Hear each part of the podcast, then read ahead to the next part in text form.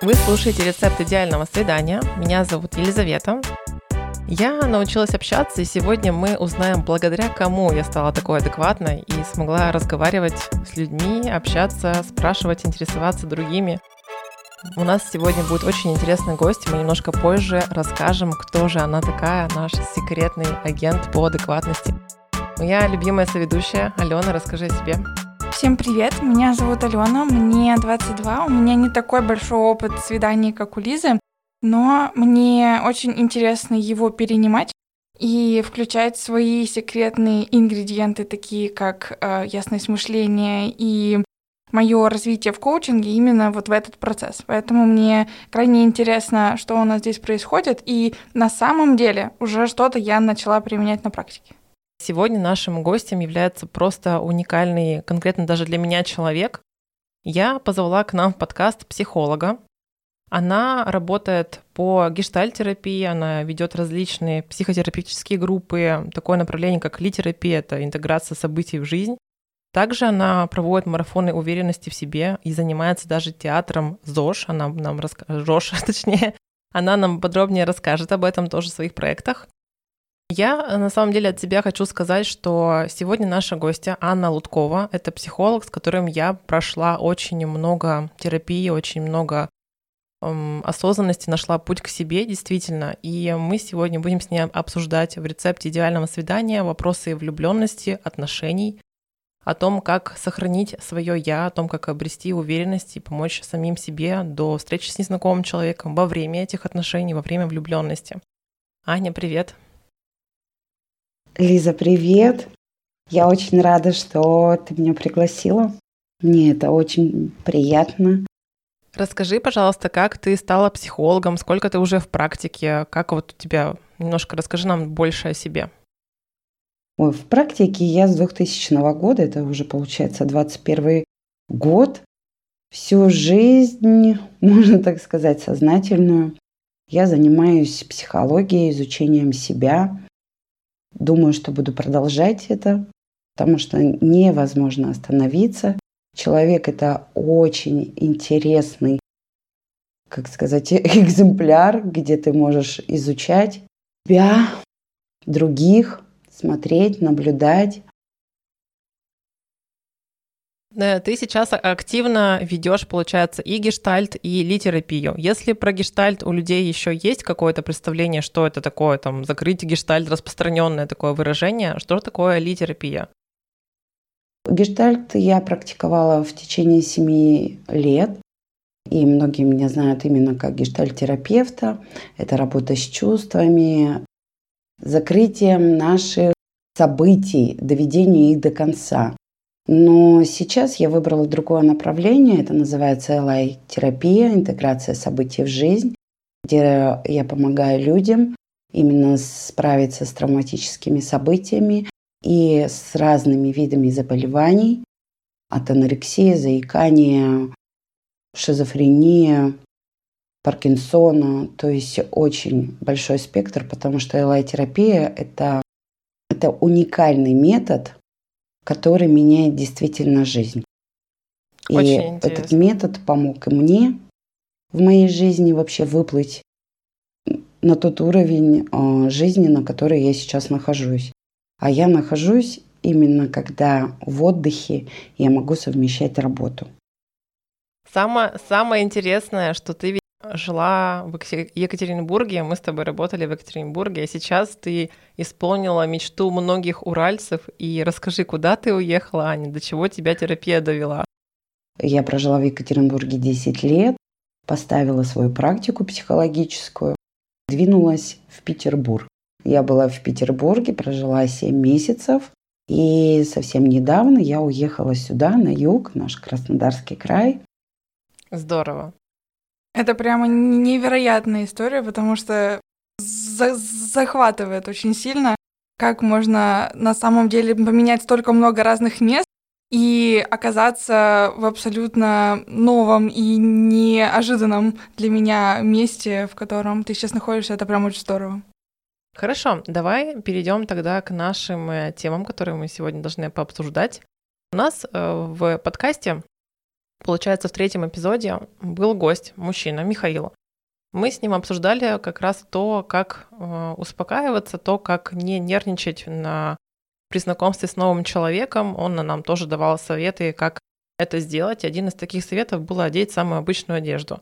Мы подумали, что же такое самая обычная одежда, и поговорили потом со стилистом. Потом поговорили, как люди воспринимают наши запахи.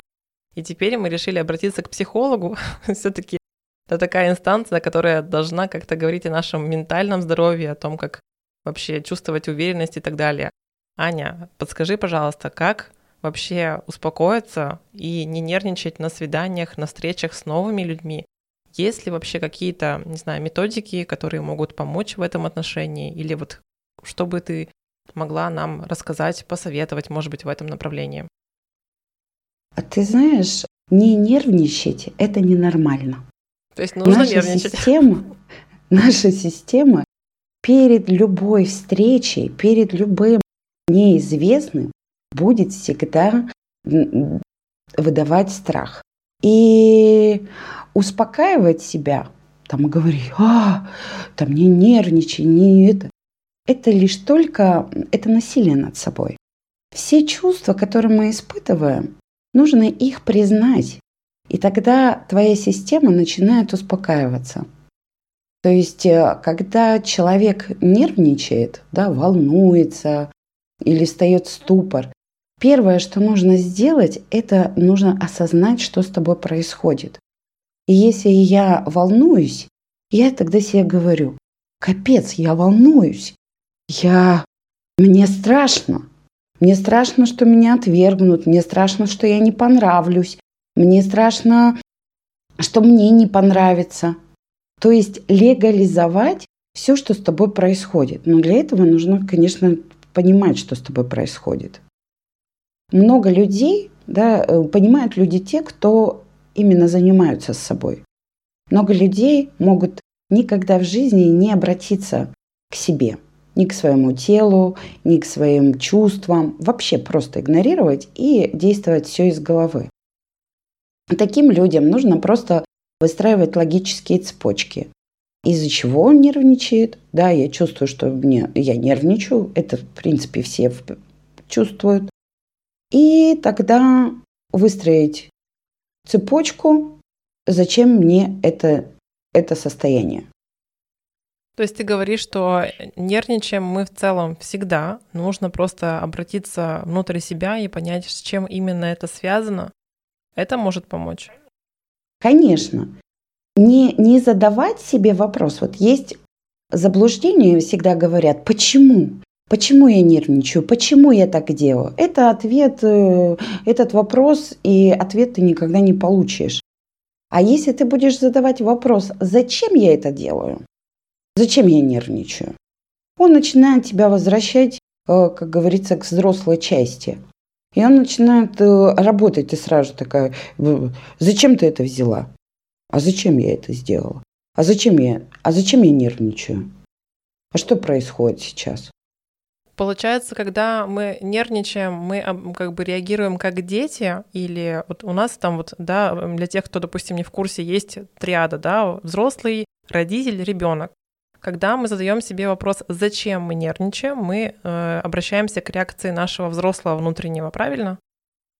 Совершенно верно. Совершенно а когда, верно. когда мы переживаем вот эту вот нервозность, какую-то нервничаем, испытываем эту, не знаю, эта эмоция считается, это как ребенок реагирует, как страх? Вот смотри, чувство – это пар. Пар, который невозможно удержать.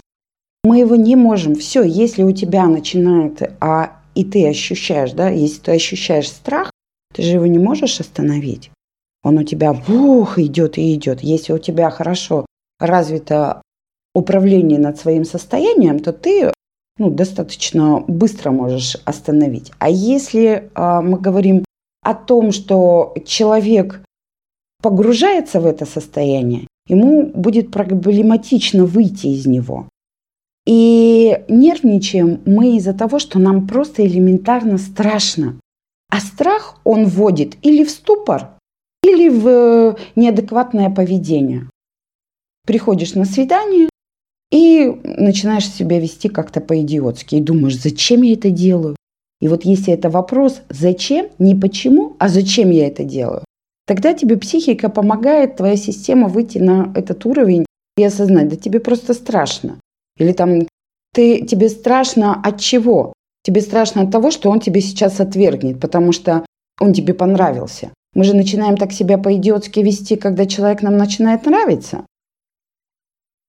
Ну, смотри, допустим, я перекладываю это на свой опыт. Я прихожу на встречу с человеком, и мы понимаем, нравится он нам или не нравится, примерно за, ну, не знаю, за минуту, за пару минут у нас сразу срабатывает вот это вот, ну, как говорят, что мы можем определить, нравится нам человек или нет, достаточно быстро, довольно быстро. Если я понимаю, что человек мне, ну, вот внешне как-то по ощущениям, по какому-то этакому контакту нравится, то э, нервозность, если она, допустим, до этого не была ярко выражена, возникает у меня, потому что я, как раз-таки, как ты и говоришь, боюсь отвержения, боюсь ему в ответ не понравиться. Но человек же уже пришел, и он как бы сел, и получается, что здесь мы априори зря нервничаем. Получается так. Ты, Алена, зачем нервничаешь на свидании? Ты недавно ходила на свидание. Потому что вот именно здесь идет именно, я хочу ответить на вопрос, почему? Зачем? Эм... Ты боишься отвержения точно так же, как и я, например, или это вопрос, ну, какая-то другая именно, не знаю, дилемма? Да, но когда ты говоришь ответ, ну, такой, то ты отвечаешь на вопрос «почему?». Я нервничаю, потому что я боюсь отвержения. А если спрашивать, для, ну, зачем и для чего ты это делаешь, наверное, чтобы сохраниться, ну, это инстинкт самосохранения. Нет, смотри, зачем я, э, зачем я нервничаю? Потому что я хочу понравиться. А как? А как ответить на вопрос «зачем»? Вот есть, есть такая штука, называется ритуалы. С детства закладываются там перед экзаменами. Если мы начинаем сильно нервничать, так, господи, господи, помоги. Это, это происходит такая фиксация. В детстве все очень, ну вот представляешь, наша система, она такая свеженькая, еще не сильно травмированная, то есть мы впитываем все как губка. И вот эта фиксация, она остается. И перед любым а, действием, которое э, как бы значимое, у нас автоматически она включается. И когда мы говорим «зачем?», у нас первое, ну, это самое главное – дружить с собой. Когда мы спрашиваем «зачем?», у нас могут всплыть воспоминания, прямо те, которые, где произошла эта фиксация. Мы можем отмахнуться от этого и сказать, "О, господи, какой-то ерунде думаю. Но по идее нам нужно погрузиться в себя и понять, где именно первый раз мы начали нервничать, и вот эта фиксация произошла. Правильно я слышу? Правильно. Ну, вообще, самое, ну, это, это долгий, на самом деле, долгий процесс для человека, который никогда этим не занимается. Я представляю, просто собираешься такая на свидание, начинаешь нервничать и начинаешь погружаться в себя, вот это вот искать, где же был зафиксирован момент. Свидание уже прошло без тебя, просто как бы ты не успела, потому что просто ушла в себя. Как бы. Можно так все пропустить. Смотри, вот на данный момент мы говорим о том, что мы перепрыгнули при контакт. Ты имеешь в виду при контакт с партнером, правильно? Конечно. А как, э, если я его еще не видела вживую, при контакт это же переписка получается в данном случае? А он должен быть. Есть цель. Зачем ты идешь на свидание? Зачем? Если ты идешь на свидание выйти замуж, сразу же. Первого раза. У тебя шкала твоей тревоги будет огромная. Потому что ты пойдешь, и вот это вот, хоть бы мне понравилось, или там, хоть бы я понравилась, смотря в какой ты степени самооценки находишься. А если есть, если я понимаю, что э, я иду, я в поиске сейчас. Я в поиске себе партнера. То есть я в поиске себе друга. И когда ты идешь, ты становишься внимательный. Почему такой большой уровень разводов? Почему э, люди прыгают быстро в созависимые отношения? Потому что не понимают, что им нужно, кого им нужно. Я всегда рекомендую перед тем, как как вы хотите встретить мужчину, напишите. Напишите полностью все его качества, как он будет относиться к вам, какое у него будет образование, какую, как составить прямо список описательный того мужчины, которого ты хочешь встретить, кто тебе нужен.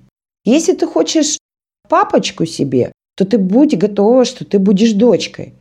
И твоего там слова не будет. Если ты хочешь рыцаря, который будет бросать к тебе цветы, к ногам, там т.д.т., ты знаешь, что о, ты будешь командовать. Тогда все станет на твои плечи. А если ты хочешь партнера, равного себе, тогда это другие совершенно отношения, в которых на самом деле классно. Именно в партнерском.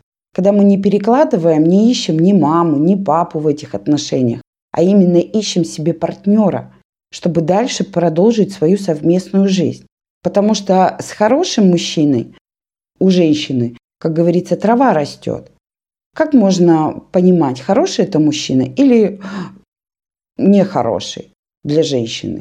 У женщины начинает все получаться, если рядом с ней хороший мужчина. Если э, с ней мужчина тиран, женщина начинает, первое, что у нее происходит, это пониженная самооценка. Она начинает всегда быть в оправдании. То есть она каждый день оправдывается. Тираны, они, в принципе, это вот мужчины отцы. Слушай, ну здесь получается, как будто бы мы пишем огромный просто чек-лист описания партнера, а как же то, что мы можем... Неужели мы найдем такого человека? Неужели можно найти по всем-всем пунктам, которые сидят у меня в голове, подходящего партнера? Я буду приходить с этим списком в своей голове на встречу с новым человеком, даже если я буду искать, ну вот, допустим, в моем случае партнера именно с равного себе. А вдруг это ну, не случится такого, как тогда быть? Вот э, смотри, не надо со списком ходить. Это же самое главное формирование у себя в голове. Например, ты выбираешь, э, вот представляешь, я знаю, что ты недавно купила квартиру, и какой большой рынок жилья. Вот это то же самое. У тебя есть требования. Требования, которые, которые для тебя важны. Да? Это сумма, на которую ты рассчитываешь, это комнаты, это там вид из окна, это удобство. Ты же не купишь квартиру с туалетом на улице. А кто-то ну, наверное, купит. нет. Вот, а кто-то купит. То есть у каждого есть свои, свои возможности, свои требования. И когда ты, это точно так же, когда ты ищешь человека, партнера себе, огромное количество мужчин и женщин, которые хотят э, вступить в брак, там, а, создать э, семью, родить детей. И почему так происходит? А потому что ты как потеряшка, ты не знаешь, ты не знаешь, кого тебе надо. Это также я хочу купить квартиру, но я не знаю, какую. И тогда твой поиск, он становится трудным. Тебе приходится очень много-много перелопачивать, ходить в каждую квартиру, которая продается. И тут также с поиском партнера. Тебе нужно каждого просмотреть. А есть определенные а, критерии, кто мне подходит. И ты знаешь, когда-то а, после того, как у меня умер второй муж, я начала думать, какого партнера я хочу. Я села и написала себе. И Серега, который у меня сейчас мой муж, он все подходит под это. Я говорю, блин, так надо было мне еще вот это написать. Насчет квартиры э, ты очень классную аналогию привела. У меня просто действительно была очень четкая, поним... четкая картинка, четкое понимание, какого именно плана жилье, где и как я его хочу. Я, я квартиру нашла с третьего раза, в первый день, третья квартира, я ее забрала. Просто в отношении... Совершенно верно. Потому что так, же, так и происходит с партнером. Мы с Серегой познакомились на сайте знакомств. Не на сайте знакомств, на Mail.ru. Ты познакомилась на Mail.ru. И ты представляешь, я просто знала. Я его увидела и понимала, для меня первое было, первый мой критерий у человека, у которого есть свое дело. То есть, который живет своим делом. Потому что так как я человек, живущий своим делом, мне не надо было, чтобы меня доставали. Чтобы я занимаюсь психологией, да, у меня куча проектов, и мне нужен был партнер тот, который тоже занимается своими проектами. И когда я его увидела, у него там была фотография в мастерской, я ему оставила номер телефона. Единственному. Просто кажется, что в отношениях с людьми, когда ты создаешь вот этот образ какой-то, кажется, что это сложнее, чем с покупкой квартиры. Я понимаю, о чем ты говоришь, но у меня вот есть некое предупреждение, что ли, какой-то такой, как это называется, стереотип стереотип того, что если мы так все прописываем, что мы с этим идеал, идеалом в голове и будем ходить и загоняться, что нам нужен такой, такой, такой, такой. А люди же не идеальные, люди разные совершенно. И как бы как с этим не остаться, ну, скажем, в девках, я не знаю, просто с тем, что ты так и будешь искать, а над тобой все будут смеяться, да вот сделай ты уже свой список попроще, покороче, там что-то еще. Слушай, ну нет идеала. На самом деле это придумано. Потому что если ты возьмешь себя, ты можешь понимать свои светлые стороны и теневые. И тогда ты получаешься не идеалом. А как, если ты не являешься идеалом? Как может другой человек быть идеалом? Но на первых этапах отношений мы же все равно идеализируем партнера, мы, ну, как бы, типа, видим больше хорошего в нем. Это очарованность. Когда ты находишься не в реальности, ты ставишь а, своего партнера на пьедестал выше, чем ты. А мы говорим о партнере. А партнер – это равные отношения. То есть я знаю про себя, и я вижу про тебя. И есть вещи, с которыми я могу мириться и разрешать. Если я разрешаю внутри себе, то я тогда разрешаю внутри и другому. И тогда идеальность исчезает. Зачем мне его ставить на пьедестал? когда есть ценное в жизни, это только я. Потому что моя единственная жизнь. И от меня зависит. Я ее э, строю. Я ее разукрашиваю так, как мне нужно. И подходит ли этот человек в мой мир?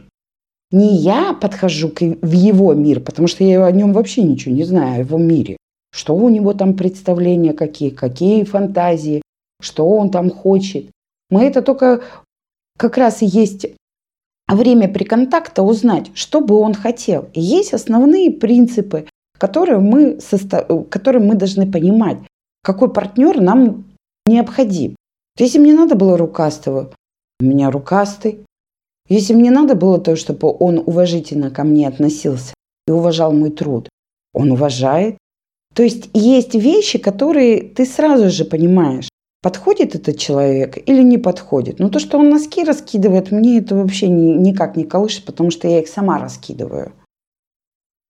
Когда-то я ходила к тебе на терапевтическую группу, которая была посвящена э, секс, любовь, конкуренция. И на тот момент, пока я ходила, я сделала себе там доску, вот это вот желание, и налепила туда кучу картинок, в том числе про квартиру, там, про карьеру и так далее. И ты мне тогда сказала такую фразу что э, накрепить картинки на доску это все равно, что признать то, что ты никогда как-то как-то фраза такая, что ты этого никогда не достигнешь, или просто что твой мозг уже как бы насладился эти, этой картинкой и не будет к этому стремиться. Потому что вот ты уже это сделала, ты это осознала, как бы, и все, и ты можешь к этому просто никогда не прийти.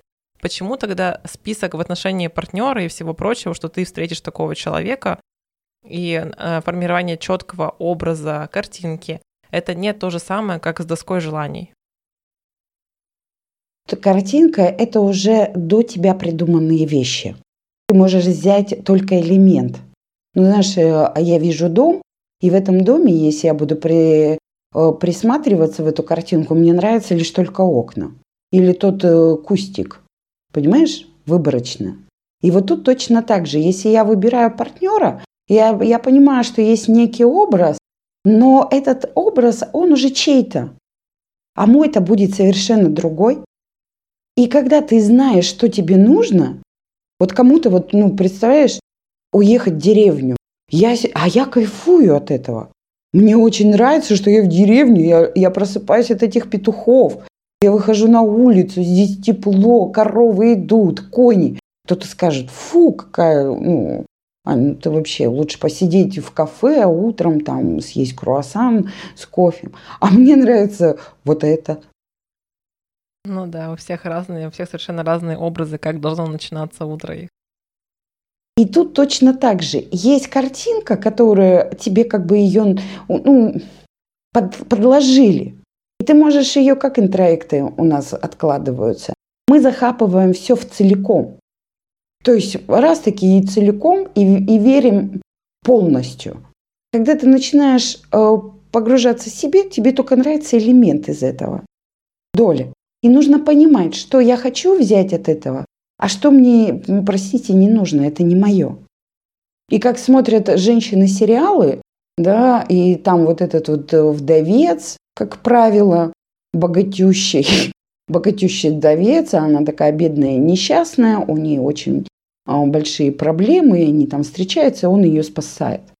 Это, это фантазия. Действительно, из этого всего женщина хочет, чтобы ее спасли. Это, как знаешь, это от того, что, а, если мы будем в психологию уходить, это от того, что было очень мало или отсутствие защиты от своего отца. И мы эту проекцию проецируем на мужчину. Но понимать, чтобы он, а что а меня спасать, там, знаешь.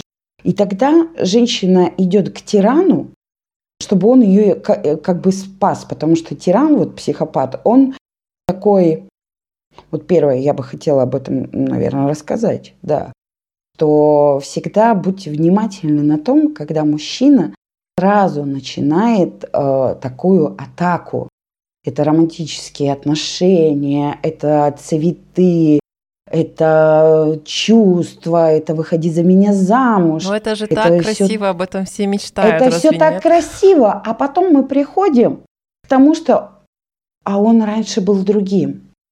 У, у такого типа мужчин, это травматический опыт, у такого типа мужчин у них а, это отношение как с матерью. Я на виду мать боготворю, а внутри я ее ненавижу. И тут точно так же происходит. Я тебе подарю все, все, что ты угодно, а потом ты раньше такой не была. Че у тебя за брови? Че ты растолстела? Че ты? И начинаются вечные-вечные претензии. И они про... настают очень на самом деле быстро. Женщина начинает постоянно а, быть в оправдании, и постоянно быть несчастной. Самое страшное, что для женщины может быть, это быть несчастной. Ну подожди, а что нам теперь переста- перестать э, принимать романтические ухаживания или как бы как? Нужно понимать, а с чего ты так быстро это начал делать? Потому что человек, который находится в осознанном, более здоровый психически, он точно так же, у него есть требования. Кого ему нужно? Мужчине точно так же нужна женщина, и он смотрит. Он смотрит, чтобы эта женщина была адекватная. А чтобы это увидеть, нужно немножко отдалиться. И происходит медленное сближение. И, как правило, такие мужчины, они не нравятся женщинам. Не нравится. То есть выдержать какое-то время нравится. на узнавание друг друга, а если он напирает с романтическими всякими штуками, с ухаживаниями, там, с каким-то создает какой-то флер вот этой вот. Совершенно верно. Знаешь, на моем собственном опыте мне же Серега вообще не понравился, когда мы с ним увиделись. Мне не понравилось, и я ему сказала, с нами вообще ничего не может быть. Но и сейчас до сих пор говорю, прям благодарю Бога, что у меня хватило мудрости просто посмотреть, просто остаться с ним, просто не отталкивать. Ну и он нормальный мужик, который никуда и не уходил. Он всегда был рядом. Он был рядом. И вот это вот ощущение, что человек всегда рядом. Ненавязчиво, просто рядом. Я хочу вернуться чуть назад к теме чек-листа определенного, который мы пишем до того, как мы встречаемся с молодым человеком. Если мы понимаем то, что он подходит по 50 пунктам из 50, и он тот самый, который просто очень сильно нам понравился. Как не впасть в состояние, что я скажу и сделаю что угодно, чтобы ему понравилась я в ответ. Потому что если мы нашли того идеала, то мы видим то, что, например, пока он к нам не испытывает того же рвения, которое есть у нас внутри, что тогда сделать? Вообще, на самом деле, как мы к этому относимся? Кто и э, кому нужен партнер? Если мы идем из детской части, то мы будем очень сильно переживать от того, что мы не нравимся.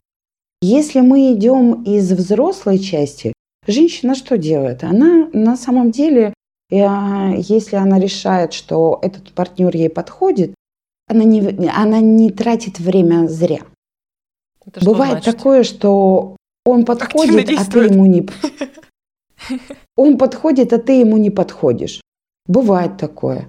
И здесь нужно быть, вот как раз нужна эта взрослая часть наша, которая может понимать, что да, мы не всем людям нравимся. Бывает так.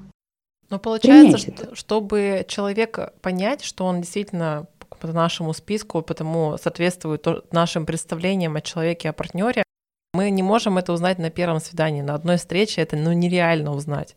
Потому что если мы уж расписываем, то как бы Совершенно верно. На первом свидании мы можем только оценить визуал. Все. Просто визуал. А как же опираться на внутреннее ощущение, что вот я внутри слышу, как он говорит, и понимаю, что его ход мыслей не устраивает меня? Так это не это тот, проекция. который тебе подходит. Проекция по Все, что нам нравится на первом свидании, с первого взгляда, это все проекция. А проекция кого чего? Это собирательный может быть образ. Мне нравится э, голос, чудо как у Козловского, знаешь, там, мне нравятся э, руки, там, кто какие... То есть это прямо собирательный образ. Он напоминает мне папу, он мне напоминает там кого-то, он такой...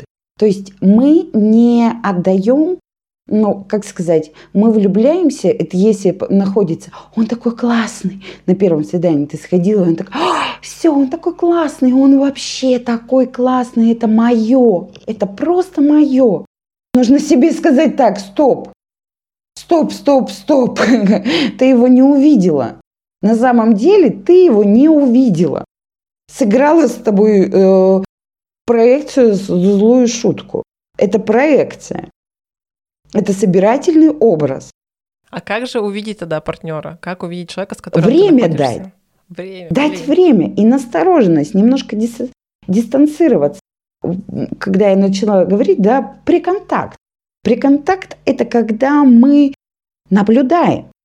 Дать себе время. Вот представляете, вы выбираете человека, с которым вы хотите пустить его, хотите в свой мир – свой ценный мир.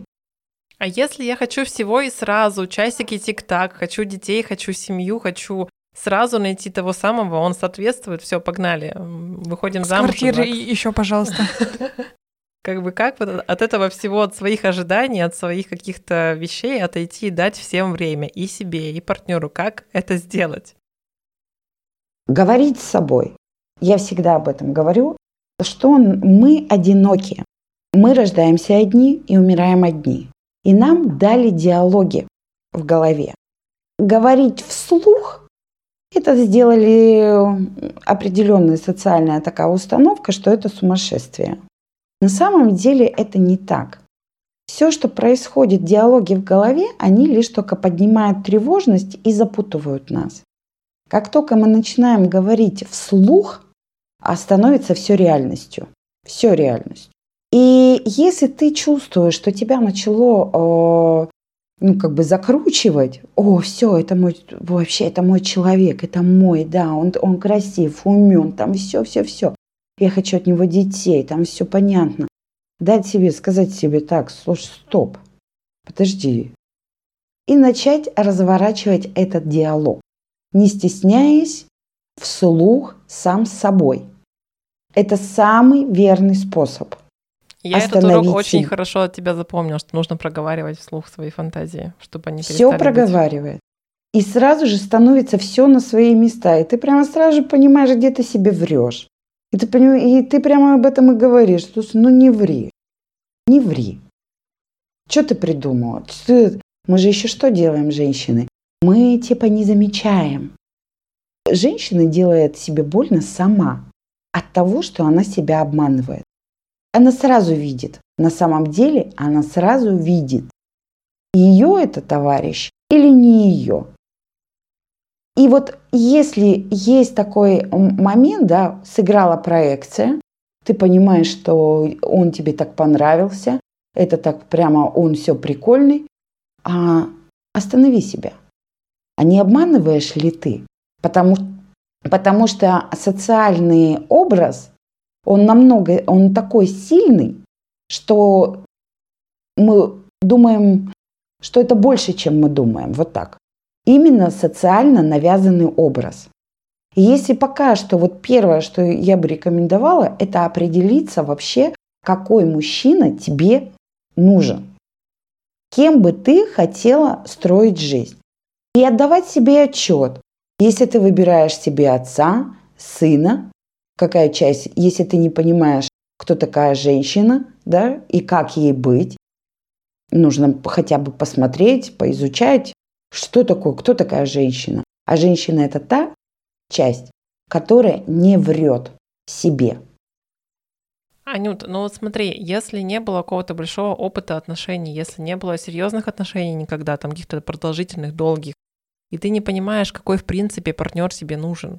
То есть для меня просто я все черпаю на своем опыте. Я бывала в созависимых отношениях когда меня полностью контролировали, я чувствовала себя птичкой в золотой клетке. И после этого опыта я понимаю, что я такого не хочу. Как определиться с тем, какой партнер тебе нужен, если у тебя нет в этом опыта никакого? Нужно определить, кто ты. А как это сделать? Если ты не хочешь, чтобы тебя контролировали, ты, ты понимать, все начинается с себя, не с другого. Сейчас пример какой-нибудь придумаю того, что кто я, и вообще хочу ли, много же есть заблуждений того, что э, социальная опять норма там, надо замуж выходить, надо рожать, надо то, надо все. То есть и мы выполняем социальную программу.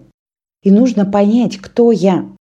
Я в социальной программе или я действую из своих личных потребностей. И когда ты это понимаешь, тогда становится намного проще. Мой первый брак это был социальный. Вот прямо из социальных потребностей.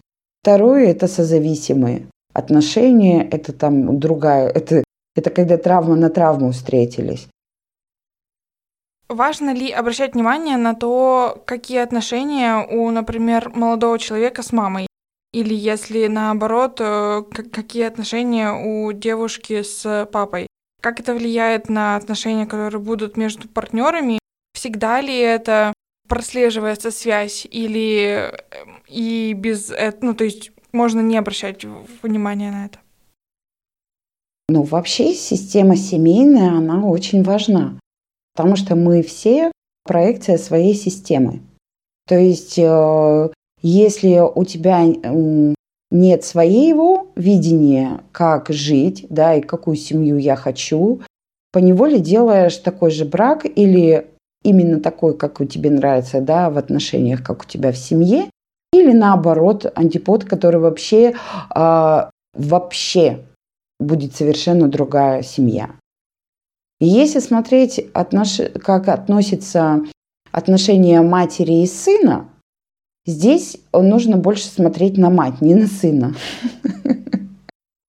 Надо как можно быстрее знакомиться с его мамой. Конечно, конечно, потому что мама для каждого человека и, играет важную роль. Как бы он к нему не относ... к ней не относился, там нравилось, не нравилось, э, то есть э, ее поведение, но она важна. Мы всю свою жизнь бессознательную, как бы если ты не понимаешь, что с тобой происходит, мы все делаем для родителей.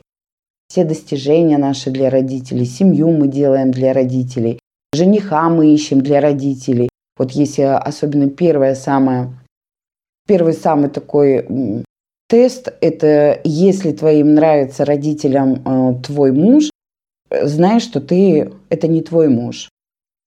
Ты его привела для родителей, Ух. не себя. Вауч. То есть он должен обязательно не нравиться? На самом деле, да. Подожди, не нравится родителям или кому что-то я пропустила? Родителям. Не нравится родителям. Он не должен нравиться родителям. И если он не нравится им, у, него есть, у них есть претензии к нему, то значит это твой выбор, твой личный выбор. Ой, слушай, у меня у брака был удачный, у меня молодших не нравился родителям. И это был твой выбор.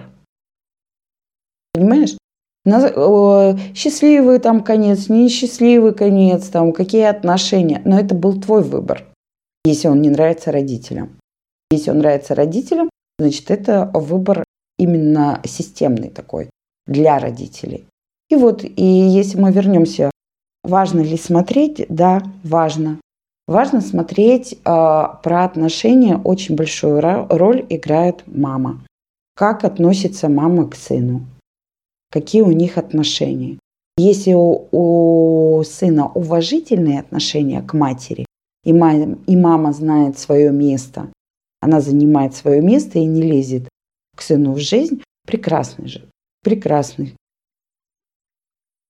Подожди, а если, ну, сам парень хороший, как он может не нравиться родителям? Ну вот, я просто не понимаю. Он хороший человек, как хорошие люди, они же нравятся другим. Слушай, ну для парня хорошего человека ты далеко не уедешь.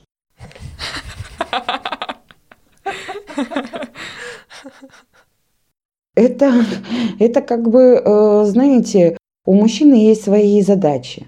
И если у мужчины нет дела, которым бы он занимался, да, и, был, и если он постоянно в каком-то поиске, но при этом хороший человек, душевный такой, все прекрасный, им очень трудно будет жить.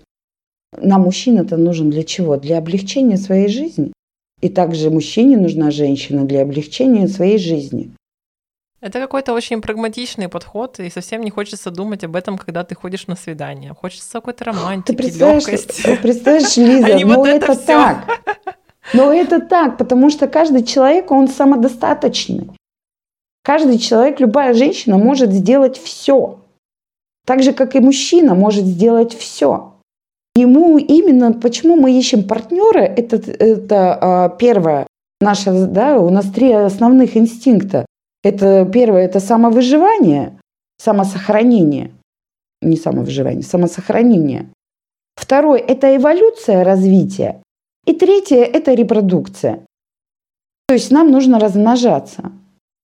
И как раз партнер нам нужен такой, чтобы мы ощущали защиту, женщина э, ощущала защиту, то, что есть э, как бы продолжение своего отца но не перевешивание на него полностью все, а такая, такая задняя.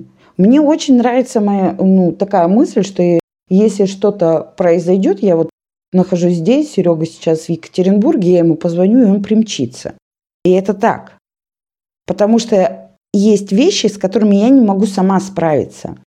И для этого мне нужен мужчина, защитник мой. Очень взрослый Но подход. По больш... Но по большому счету, по большому счету, у меня достаточно денег, чтобы я наняла кого-то. То есть я могу это сделать сама. Человек вообще может сейчас все сделать сам, полностью. Поэтому очень важно иметь э, понимание, кто тебе сейчас нужен. А если ты хочешь на него что-то перевесить, это уже будет искажение.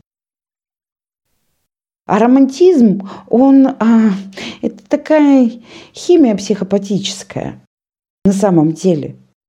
Оно рождается. Вот когда ты в партнерских отношениях, и оно развивается все, все постепенно, и приходит уважение со страстью. Это другое. Когда встает первая страсть физическая, да, все остальное меркнет. Оно как бы ты в этом и есть заблуждение, когда мы ищем именно вот эту вот химию. Мы ее и получаем. Но нам мы-то жить дальше хотим. Поэтому лучше смотреть с прагматичной точки зрения. И это не э, ну, это потому что для жизни. И все, вот, и когда этот пазл, пазл как бы складывается, тебе, тебе подходит, тогда в этом есть совершенно другие чувства. Они более сильнее, они более, как сказать, э, кайфовые, глубокие. Там даже секс по-другому. Он чувственный. Получается, если мы ходим на свидание, и наша цель просто каких-то легких отношений, это будут совершенно одни отношения. Если мы хотим партнера, если мы хотим вот именно какого-то равноценного для себя человека, это совершенно другое. Это сейчас в моей голове немножко сложилась такая ситуация, что это совершенно две разные цели и будут совершенно два разных человека. Такой вопрос. Если я понимаю, про что именно я человек, я определилась, какая я, я знаю все свои темные, светлые стороны, нужно ли в этом контексте мне описывать для себя человека с противоположными качествами, чтобы вот как раз-таки эволюционировать, развиться, или это, опять же, какое-то ну, мифическое представление, это не нужно делать, нужно искать похожего на себя. Есть же такая штука, что в течение жизни мы обмениваемся с партнером какими-то качествами. Конечно, мы же и берем себе дополнение. Вот партнер кто? Я хочу то, что у меня э, как бы у меня это в малой степени развито. Мы же в этом, вот это как пазл где-то штучка одна больше, другая меньше. Где-то вообще яма. Вот, например, у меня по там, отношения с деньгами, я транжира. Я их люблю, я уважаю. Ну, я вообще нисколько... Мне не жалко там покупать себе что-то. Серега, ну, наоборот, он такой прижимистый. И он меня научил именно другому на это смотреть. И я это взяла, я это увидела. Я это увидела еще, когда мы с ним встречались. О, здесь вот я могу у него научиться этому. Научиться другому. То есть мы не взваливаем на себя обузу. Как бы вот у него такие там недостатки, там т.д. А мы первым, вот э, если мы отмотаем назад, да, к идеальному, мы как раз можем смотреть, чему мы можем учиться у этого человека. Ну, то есть в этом он должен, он должен быть не похожим на нас. То есть и, и брать, выбирать противоположного партнера, если у нас уже эти качества есть, то и смотреть на человека, у которого что-то есть другое, правильно? Как ты считаешь, союзы более крепкие все-таки бывают в пары, которые схожие интересы или которые вот обмениваются, обогащают друг друга? Те, которые обогащают друг друга. Вот эти пары более крепкие. А когда есть вещи, на которых, ну, как бы базовые принципы, мы на них сходимся. На базовых принципах. На тех моментах, которые друг другу нужны. То есть у нас там одинаково.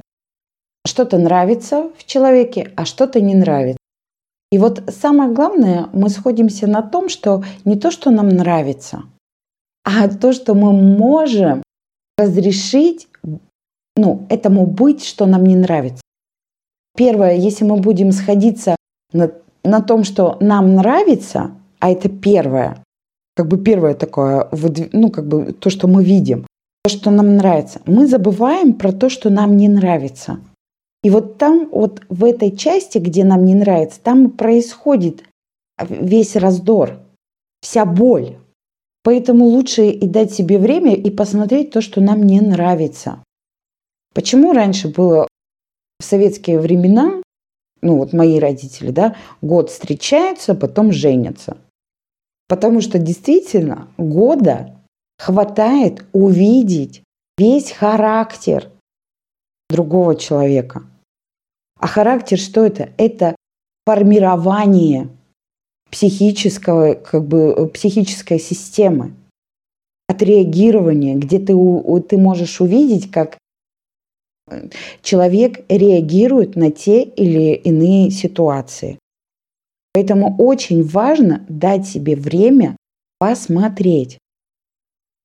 Если, например, сходить э, в поход с партнером, можно ли сократить этот год, например, на 8 месяцев?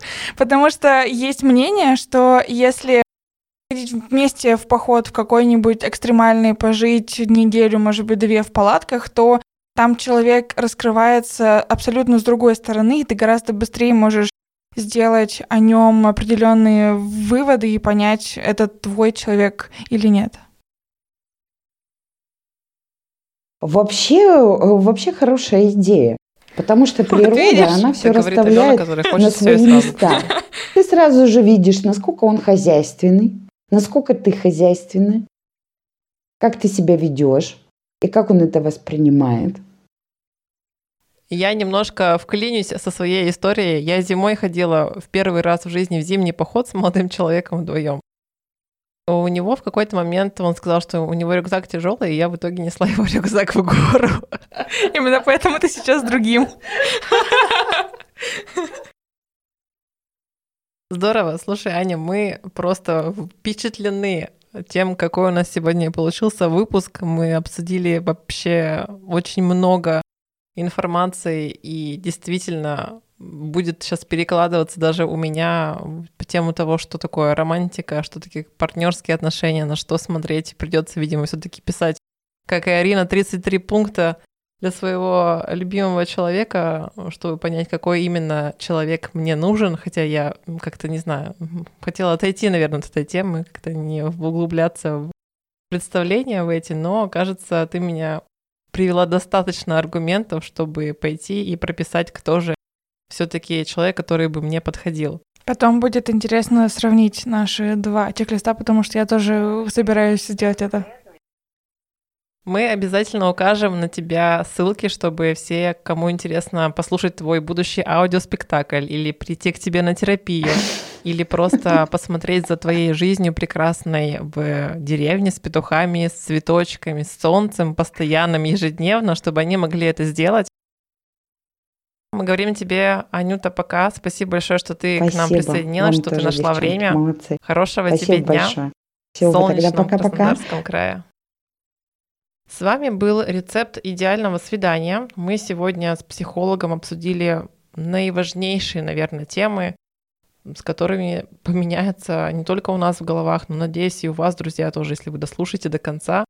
Выпуск получился очень насыщенным, очень много информации, но с психологами всегда так не удастся как-то по, верхам поговорить. Слушайте нас на всех платформах, на Яндекс Музыке, в Apple подкастах, Google подкастах и везде, где вы слушаете подкасты. Подписывайтесь и ставьте нам звездочки, мы будем очень рады вашим комментариям. У нас есть телеграм-канал, все ссылки есть в описании. Хорошего вам дня, всем пока!